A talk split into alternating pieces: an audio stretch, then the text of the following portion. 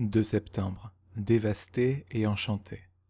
L'Éternel ton Dieu t'a choisi pour que tu sois un peuple pour sa précieuse possession parmi tous les peuples qui sont à la surface de la terre.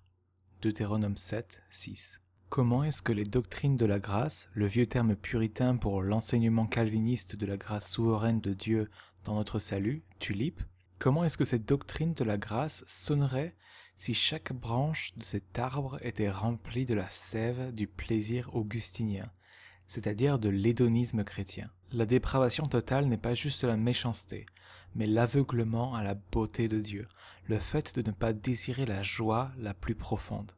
L'élection inconditionnelle signifie que la plénitude de notre joie en Jésus était prévue pour nous avant même que nous n'existions, comme le débordement de la joie de Dieu dans la communion de la Trinité. L'expiation limitée est l'assurance que la joie indestructible en Dieu est infailliblement garantie pour le peuple de Dieu par le sang de la nouvelle alliance.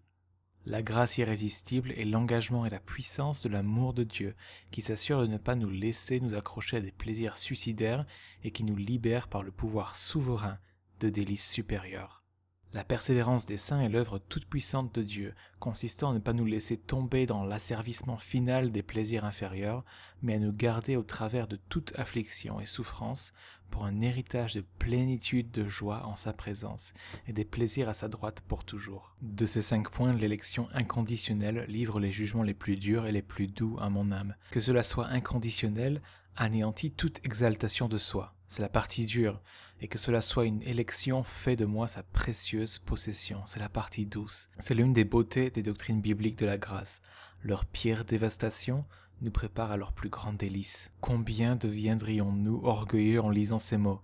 L'Éternel ton Dieu t'a choisi pour que tu sois un peuple pour sa précieuse possession, parmi tous les peuples qui sont à la surface de la terre. Deutéronome 7.6. Si cette élection dépendait d'une façon ou d'une autre de nous-mêmes. Mais pour nous protéger de l'orgueil, le Seigneur nous enseigne que nous sommes choisis inconditionnellement. Deutéronome 7, les versets 7 à 9. Il a fait d'un misérable son trésor, comme nous le chantons si joyeusement. Seule la liberté et l'inconditionnalité dévastatrice de l'élection de la grâce, suivie par toutes les œuvres de la grâce qui sauvent, nous permettent de prendre et de goûter de tels dons sans exaltation de soi.